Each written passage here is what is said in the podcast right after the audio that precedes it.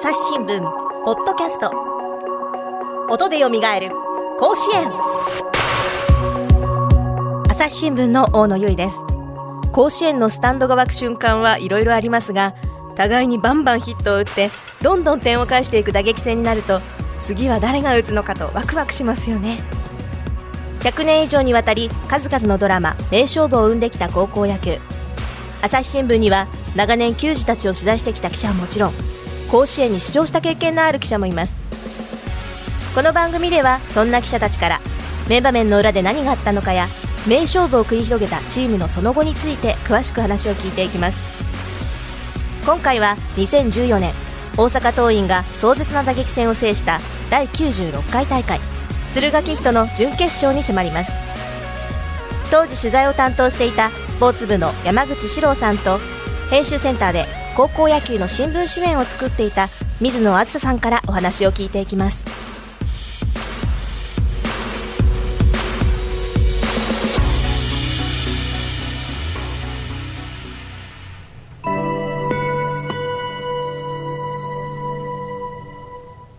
それでは山口さん、水野さん、よろしくお願いします。よろしくお願いしおます。願いします。え山口さん、え高校野球に関わってもうどれくらいになるんでしょうか？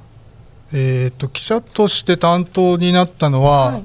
えっと2012年ですね。あの、はい。阪神の藤浪投手とか、うん。あと西武の森選手が、はい。まあ森選手が2年生で、うん。まあ藤浪投手がエースで、うん。えー春夏連覇した年から、うん、えー2018年はい。100回大会で、まあこれもまた根尾選手や藤原選手うんがいて春夏連覇をうん大阪桐蔭が達成した年うんまでの7年間ですかね。うんはいご自身も野球経験者でいらっしゃるとか？そうですね、まあ、大学まではい。やってたんですけど、まあ、甲子園とかには出てないんで、うんうんまあ、無名選手です。そんなそんな。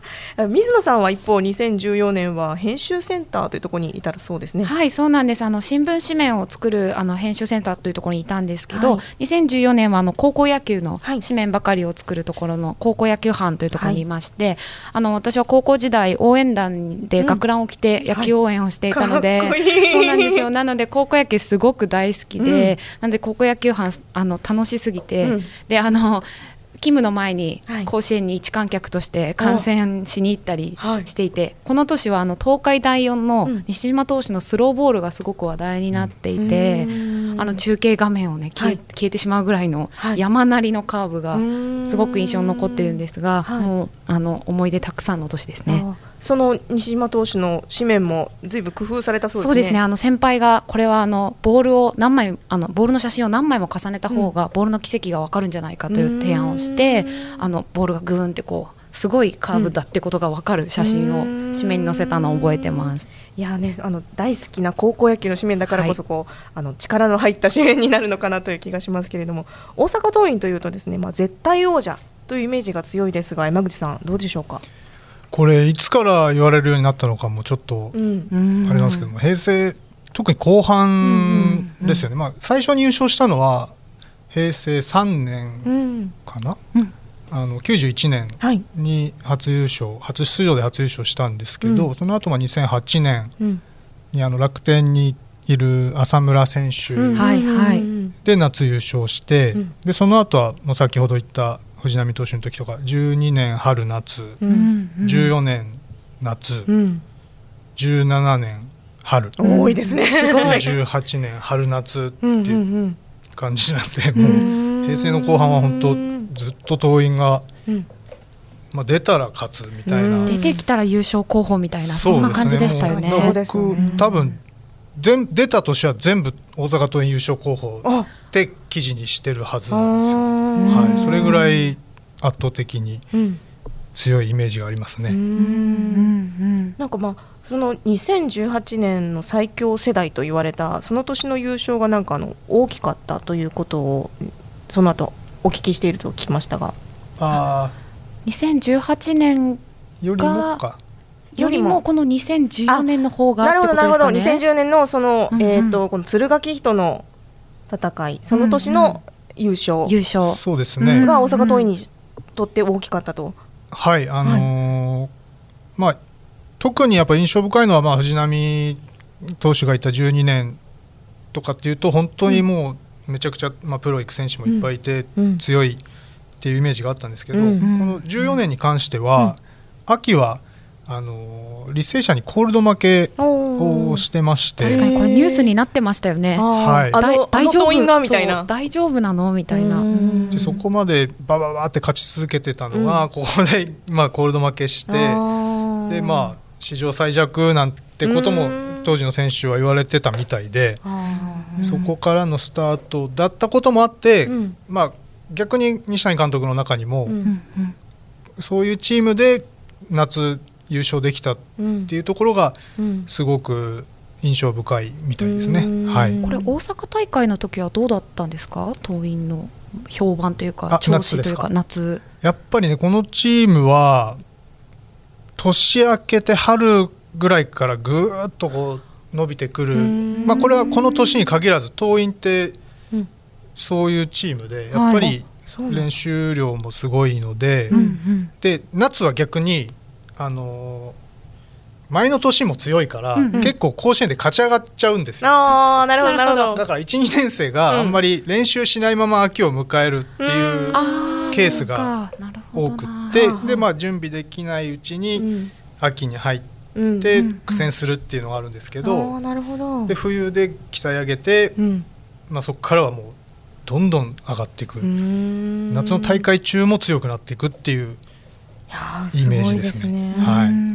まあ、今回あのその敦賀気比との準決勝を取り上げるんですけれども、まあ、15対9という壮絶な打撃戦になりましたね、うん、本当にあの私、この準決勝、一観客として甲子園見に行ってたんですけど、うん。うん、本当にあの敦賀気比の印象って、もう打ちまくりみたいな、そういうイメージで、もう毎試合2桁安打みたいな、本当になんか、あの振りがすごい鋭くて、わかっこいいなみたいな 感じだったんですけど、ままさかあのあこれで打ちまくるので、3回戦で見出しここの後ちょっと調べたんですけど、うん、もうだ底なしってつけてて 本当にそのくらい打ちまくりで2桁どんだけ売るんだ打つんだみたいな。本当にそんな感じだったんですけど、うん、で大阪桐蔭とのまああの結構こう、ね、事実上の決勝戦みたいななんかこうなんかそんなイメージなのかなと思ってこれは見に行かねばと思って勤務前に見に行ったんですが、うん、あの大阪桐蔭相手に初回一挙5得点。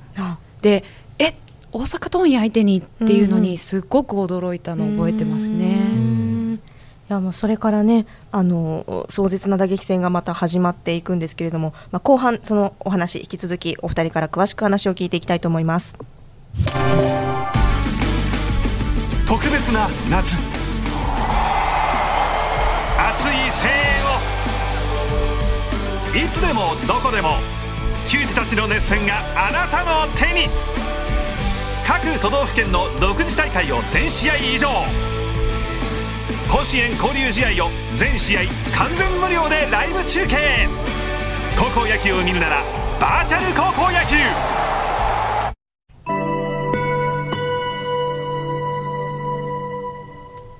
引き続きお二人に話を聞いていきます。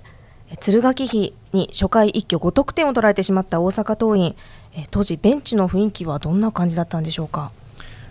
とですね。この前あの、まあ、当時の選手たちとはまだ何かよく連絡を取ったりするんですけど、はい、まあ、当時のキャプテンの中村誠選手にもこの前ちょっと話を聞いたら、うん、いやもうそれは大変なお通夜というか 落ち込んでっていう。いやもうシーンとしてもうこれは無理やろみたいな。もうそこまで。もうなんかいや監督に聞かれたら怒られるけど、うん、もうちっちゃい声で、うん、いやこれはもう無理やろってこう言ってるぐらいの雰囲気だったみたいですね。党員調子悪かったんですか？そうですね、まあ、党員にしてはこここの大会、まあ、ここまであんまり打ててなかったんですよ。でというのは、まあ、相手も結構2回戦で、うん、あの明徳義塾の、まあ、岸投手だったり、うん、で準々決勝もあの県大高崎にここで足でかき回されて、うん、なかなかこう自分たちのリズムで野球を進められるっていう試合がこの大会は少なくって、まあ、そこへ来てのこの5失点だったっていう感じですね。はいそれはちょっと諦めムードにもなるみたいな、そうですね。5, うん。5点は5点ねなかなはか。そうですよね。特に試合前に先制点だけはうん。この取られたくないねって言言ってたらしくて余計にショックは大きかったみたいですうね。ん。でもそれがちょっと開き直るきっかけにもなったそうですね。そうです。ねもう、まあ、その中村選手っていうのは1番バッターなんですけど、うん。うん。まあ、5点取られてベンチ帰ってきてすぐ、まあ、バッターボックス入る準備して、で2番の峰本選手に、いうん。やもう負けるから、うん。もう思いっきり行くわ俺。ってうん。言い残してで実際うん。ノーツーから、うん。まあ、初回攻撃思いっきり打ちに行くんですけど、うん。まあ、それぐらいの感じで行ったみたいですね。水野さんは桐蔭のイメージどんなイメージで見てましたか？いやーなんかあの5点取られて私もちょっと衝撃だったので、まさか5点取られるとはみたいな感じだったんで、うん。でもその後すぐにこう反撃し返すみたいな感じだったんで、まさかそんな風に 選手たちが感じていたとは思わなくて、そうだったんだなという印象なんですけど、こうあのこの後もあの試合進んでいく中で印象に残っているのはなんかあまり簡単にこう党員打線が振らないイメージがあったんですが、はい。これはですね党員って、まあ普段の練習から、あの2ストライク1ボールうんで追い込まれた状況からのバッティング練習っていうのをずっとやってまして、なるほど。あの要は1球ストライク取られたらうんはい。終わり。終わり、しっかり見極めないといけない。見極めもするし、逆に打たないと、うん。際どいボールはファールで逃げるし、うん甘いボールは打たなきゃいけないしっていう。でしかもそれを強いスイングでうん。当てに行くんじゃなくて強いスイングでうん。打ち返せるバッターじゃないとうん。試合で使ってもらえない。っわあ厳しい。なるほど。ていうところがある。んでなるほど。もうこの本当のボールをボール球の見極めっていうのはもううん。毎年桐蔭打線のすごいところですうん。ね。これボール球振らないって言葉で言うのは簡単なんですけど。そうですよね。これ実際実際うん。ここまで完璧にできるっていうのは本本当にすごいなと思いますね。本当記録を見たら5四球をすべて得点につなげるとかってうん。すごいなっていう。もう見極めがすごいんですね。うん。やっぱ党員そのえっと敦賀気比のエースの癖も見抜いていたんですか？そうですね。これはなんかねうん。聞く人によってちょっと違うんですけど、うんうんうん。まあなんかカットボール、まあ、平沼投手景比の平沼投手っていうのは、うん。カットボールがすごい得意なうん。ピッチャーだったんですけれど、まあ、そのカットボールとまっすぐのなんか投げ方の癖で分かるうん。あ分かってたんじゃないかっていう話もあっへてー。でまあ後日なんでこれなんだろうな癖が分かってたっていうのを試合後の取材で言った選手がいたらしくって、へー。でそれで翌年もまたうん敦賀気比と対戦した時に、うん。平沼投手の癖が治ってたと。あ。なるほど。言っちゃったから修正しちゃったんですねちゃんと。なるほど。2年生なんで本当はまだこっそりしときたかったと思うんですけど。そうですね。確かに。もうちょっと嬉しくて言っちゃったのかもしれないですね。これは分かってたみたいなね。はい。なるほど。でもそ他にもえっと4番の送りバントっていうのがまあなんか印象的なシーンとしてあるそうですね。そうですね。これ中村誠選手が先頭打者で1点返した後に、はい。また、えーファーボールヒットでノーアウト一二塁になるんですけど、はい。まあ、普通こうまだ言っても5対1なんでそうですよね。でしかも4番バッター、うんどうしてもね長打打ちたいとかうん。あるんですけど、西谷監督がここでうん送りバントを選択うん。してでこれも、まあ、中村選手が言ってたのは、うん。まあ、監督も4番バッターにはなかなか送りバントをうんうん。出す人じゃないうん。らしいんですけど、あの逆にあのあそこで4番の正髄選手って今広島カープにいるんですけど、はい。そんな選手にも送りバントを出すってあこれは監督もこれ本気になったなって勝ちに来ているというか思ったすべての策をこうして。でもこの辺はもう党員のさっき言ったうん。ちょっと意気消沈ムードっていうのはもう完全になくなっても開き直りでもイケイケになってたみたいですね。決めてくるのもまたすごいですよねね。肝が据わってるなと。そうですね。決まるんですね。決まっちゃうんだなと。思この人たちすはごいなと思いました。まあ、一方のね敦賀気比もまあ壮絶な打撃戦で、まあ、結果的には負けましたけどもすごく強いチームでしたよね。もうまあ僕ら大会前にあの地方大会いろいろ回るんですけど、うんはい、この年はちょっと福井行けなかったんですよ。でそのまあ高校野球のめ、まあ、キャップで、うん、あの展望を予想しなきゃいけない、はい、どこが勝ちそうとかっていうのを記事にしなきゃいけないんですけど、うん、その景品をどこに置いていいのかっていうのが結構分からなくてあ、あの見てないので、はい、で甲子園練習はちゃんと見ようと思って見たら、うん、まあ打つは打つわこれはちょっと強いなこれと思って、で実際蓋開けると、まあもう1回戦16点取って、まあ、2回戦3回戦もずっと2桁得点で。した。もうだ底なしですからね。これなんでこんなに敦賀気比は打てるんですか？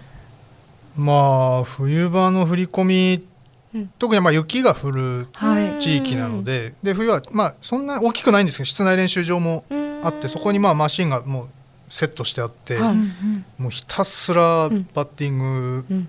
多い時は1万スイングぐらい1日にやるすごい。っていうぐらい、まあ、確かに行ったらもうグラウンドのあちこちであのみんなバット振ってましたね、はい、でも手も豆で皮むけてボロボロみたいな、はい、その努力が実を結ぶモーダーだったみたいですね。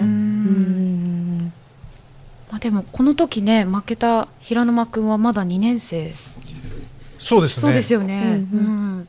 注目されてたこの日無安打だった一番の子も2年生だったんですよね。そうですね、この篠原君っていうのが翌年、まあ、キャプテン。で、まあ、打順は1番のままなんですけど、でまあ、篠原君があの、まあ、すごいキャプテンシーの持ち主で,、で実はこの篠原君が3年生になった年っていうのは、西谷監督が高校ジャパンの監督になって、で篠原君も高校ジャパンに選ばれて、うん。うん、でもう誰キャプテンにするみたいになった時に、うん、まあ、僕も全国回ってて一応ちょっと意見を言わせてもらえるんですけど、はい、まあ、西谷監督も僕ももう篠原で行きましょうっていうぐらい本当にすごいリーダーシップがあって、だから多分こういう子がキャプテンでいるからこういうもう死ぬほど辛い 冬の練習も 乗り越えていける。耐えられるんだろうなと思います、ね、は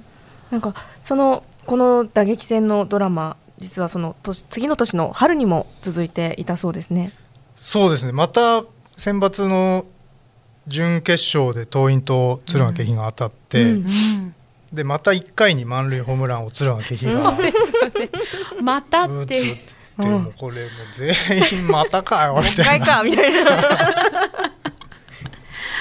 本当にすごいですね、うん、この敦賀気比の松本選手はあの2打席連続満塁弾。そうです、ね、史上初をこの年100年の節目でしたけど放ってこれ結構ニュースになって私も衝撃でした。すごいと思って。結果的にはどうなったんですか？結果的にはさすがにまあ、初回に満塁ホームランで、うん、これ多分2本目の松本君の満塁ホームランが2回に出てるんですよね。うん、でそこでもう10対0ぐらいになってさすがの桐蔭もあの10点は返せなくてはい。まあ、決勝行って、その後も、決勝も、まあ、敦賀気比はそのまま、勢いそのままに、あの東海大4に勝って、うん、北陸勢初のあの甲子園優勝選抜優勝を果たすっていうことになりましたね。いやまあ壮絶なドラマがこんな形でフィナーレを迎えるとは、貴重なお話ありがとうございました。ありがとうございました。ありがとうございました。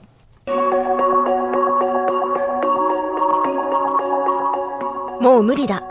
そう思って諦めた瞬間、栄光をつかみ取ることは難しくなる。一方でどうせ無理ならと開き直った瞬間視界が開けてプレッシャーの中で見えていなかったものに気づき本来の実力あるいはそれ以上の力が発揮できることがあります。あなたにもそんな瞬間があったでしょうか？朝日新聞ポッドキャスト音でよみがえる甲子園。朝日新聞の大野由依がお送りしました。朝日新聞社と朝日放送テレビは共同で運動通信社が運営するスポーツメディアスポーツブル内にバーチャル高校野球を展開しています交流試合の中継映像などが無料で視聴できますウェブで「バーチャル高校野球」と検索してみてください。この番組へのご意見ご感想をメールで募集しています。ポッドキャストアット朝日 .com podcast アットマーク朝日 .com までメールでお寄せください。それではまた次回の配信でお会いしましょう。